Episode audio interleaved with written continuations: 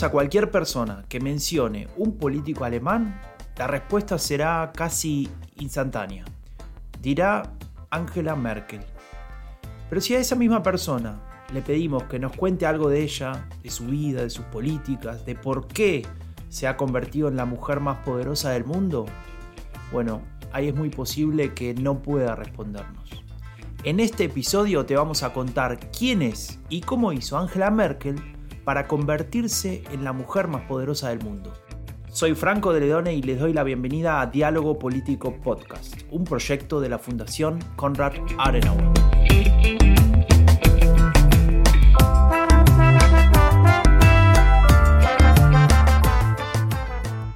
Zugleich habe ich das sichere Gefühl, dass es heute an der Zeit ist, ein neues Kapitel aufzuschlagen. Denn wir es tiempo de un nuevo capítulo. Quien habla es Angela Merkel. Está anunciando que dejará la presidencia de su partido luego de 18 años al frente del mismo. Y no solo eso, también informa que no volverá a ser candidata a canciller de Alemania. Es decir, Merkel nos acaba de decir que en el 2021 se termina la era Merkel. Un periodo de casi dos décadas que marcó una época, no solo en Alemania, ¿eh? sino en Europa y hasta en el mundo. Pero más allá de su obra política, de su legado, Merkel es la protagonista de una historia de vida muy interesante. Alguien que fue capaz de romper uno a uno cada uno de los prejuicios que a cualquier otro lo hubiese desmoralizado. Al contrario, se apoyó en ellos y ninguno impidió que llegue a lo más alto. Y además que llegue a convertirse en la mujer más poderosa del mundo.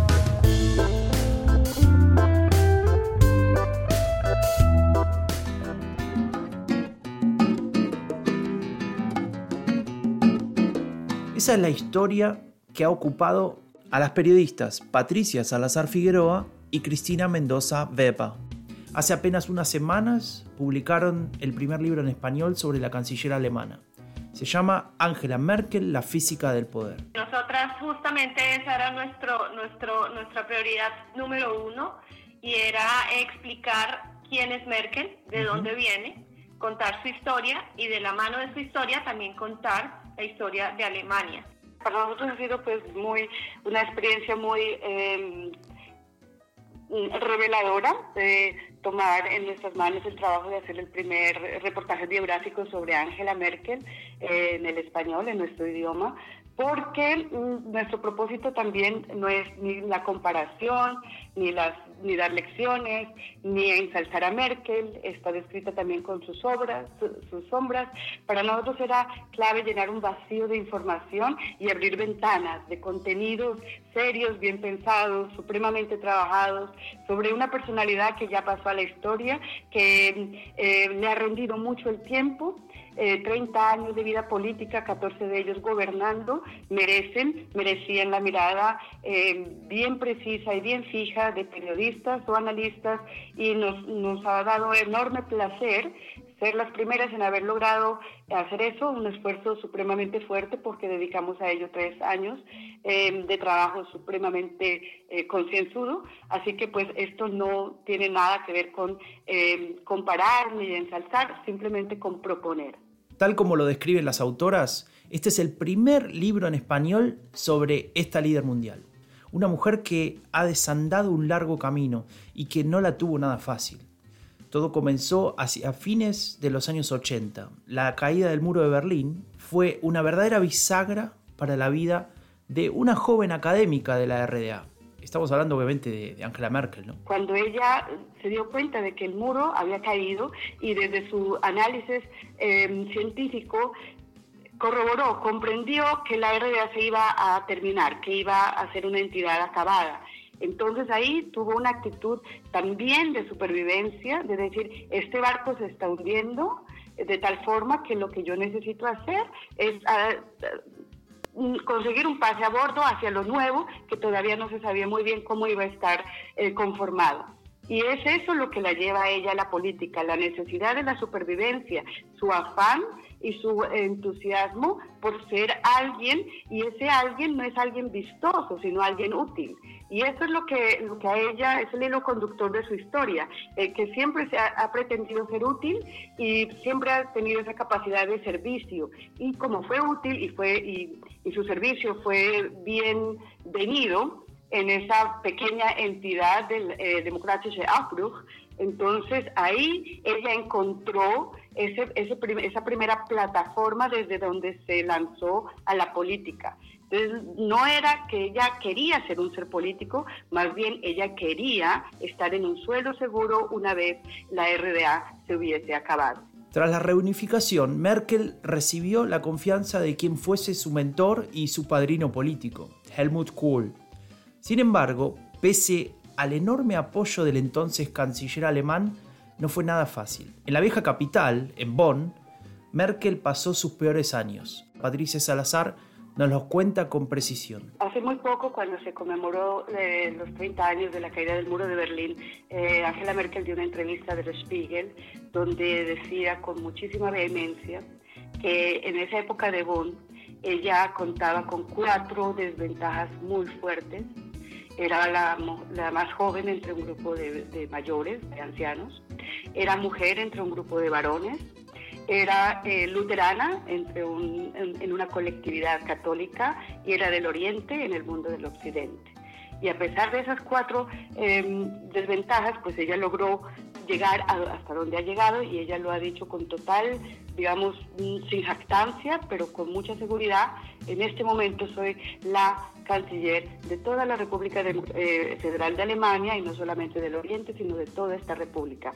Y en esos años yo creo que de Bonn eh, recibe mucho de lo que ahora es Merkel, porque en ese tiempo se conjugaron todas esas desventajas, pero también el hecho de, como tú lo dices, de ser subestimada. La gente por estas características que ella enumera, pues no la tenía muy en cuenta. Además, ella nunca hizo gala de atributos físicos, no hizo nunca una campaña de que este atributo tengo yo en lo externo, sino que más bien dejaba hacer a la gente, aprendía de ellos y después mostraba sus cartas de lo que había aprendido y de, de lo que su cerebro le dictaba. Se podría decir que Merkel tuvo que remar mucho, con la paciencia suficiente para sacar provecho de su situación.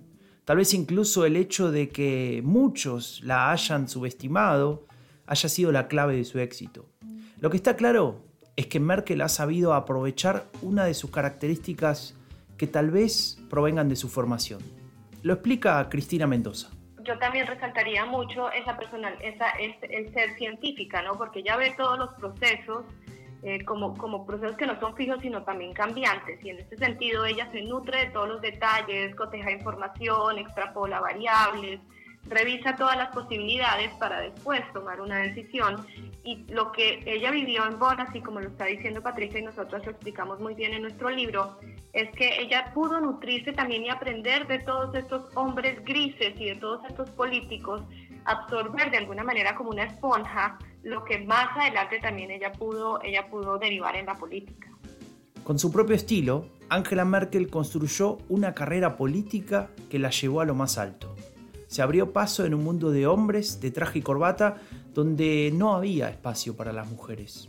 En el 2006, la revista, la revista Forbes, esta revista que todos los años hace este ranking de, la, de, la, de, las 100 mujeres más poderosas del mundo, comenzó en, en, el, en, el, 2005. En el 2006 comenzó Merkel a ser nombrada la mujer más poderosa y justamente la revista Forbes le otorgó este título por haber irrumpido en un mundo dominado por hombres, pero no irrumpido como una mujer alfa en este caso para pelear contra ellos. Hay una foto muy diciente en la que están eh, Putin, está, está Jacques Chirac y, otros mandatarios en, en, este grupo del G7 y, y de hecho Bush le, le, coge los hombros como diciendo, ahí está la jovencita, ¿no? Pero en realidad ella no, ella no, ella no se dejó eh, también por este poder, porque en realidad ella lo tenía. Ella llegó a liderar también este país en 2005 y a sacarlo de la crisis en la que estaba en este momento. Y en el 2006 no solamente a nivel interno, donde ya contaba con el 70% de la aprobación, sino también e, e, en, el contexto internacional era reconocida como una mujer que había logrado sacar a Alemania, uno de los países más poderosos de, de Europa y del mundo, de, este letargo en el que se encontraba y donde también llamaba la atención ella como una mujer pausada, versada, donde era capaz de controlar sobre todo sus emociones para no saltar sobre, con, con estos machos alfa y tampoco pelear con ellos ni, ni ocupar ese rol de, de, lo que muchos podrían esperar como mujer, ¿no? Es decir, que de pronto estalle en llanto o de pronto haga cara, se defina, digamos, por ser mujer, ¿no? Ella, ella de hecho no se define por ser mujer, sino como la canciller y como la gobernante de un país donde no solamente por ser mujer, sino por ser alemana, pues rige el destino de los alemanes. Y es en este sentido que se puede decir que marcó un hito para la política alemana, no solo por ser la primera canciller de su país, una canciller mujer, sino por su lucha por la igualdad. Una lucha que tal vez no sea en los términos del feminismo tal como lo vivimos hoy en día. Yo creo que los medios de comunicación en realidad siempre han buscado eh, preguntarle a Merkel y sobre todo obtener una respuesta de ella cuando le dicen, señora canciller, ¿usted se considera feminista?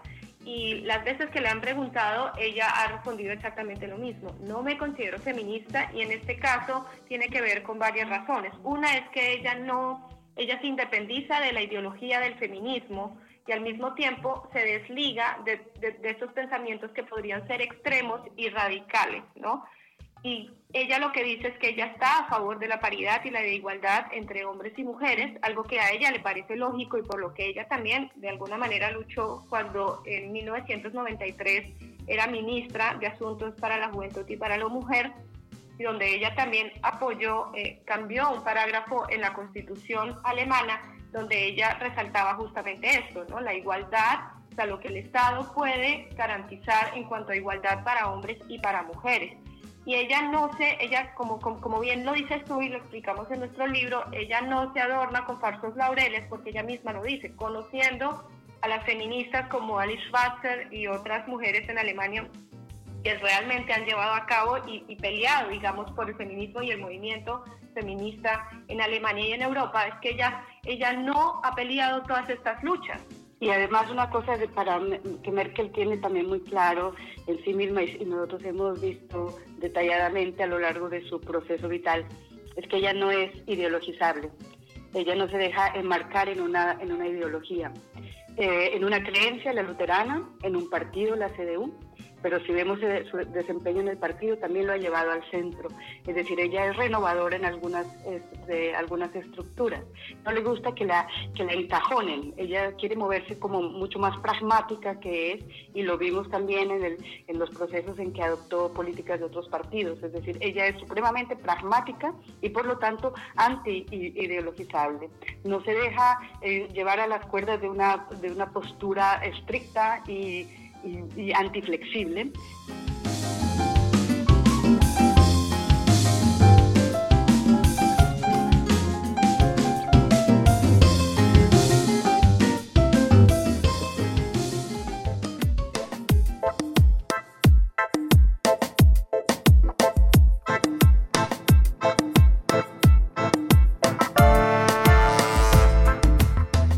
Angela Merkel, la física del poder, Patricia Salazar Figueroa y Cristina Mendoza Beba han conseguido contarnos la historia de una mujer fundamental para entender nuestra época. Desde Diálogo Político nos hemos dado el lujo de hablar con ellas, pero también ustedes pueden contactarlas. Están en Twitter, en Facebook. Les dejamos toda la información en la descripción del podcast, pero las pueden buscar tranquilamente por sus nombres. Angela Merkel, La física del poder, está disponible en Colombia y muy pronto se distribuirá en el resto de América Latina. Y sabes qué, si vivís en Berlín, tenés suerte, porque ahí también lo podés conseguir. Tenés que ir a la librería Andenbuch en Kreuzberg y lo vas a encontrar. Bueno amigos, eso fue todo por hoy. Yo soy Franco de Ledone y los espero muy pronto con un nuevo episodio de Diálogo Político Podcast, un proyecto de la Fundación Konrad Adenauer. Visítanos en dialogopolitico.org o en todas nuestras redes sociales, Twitter, Facebook, etc. Hasta la próxima.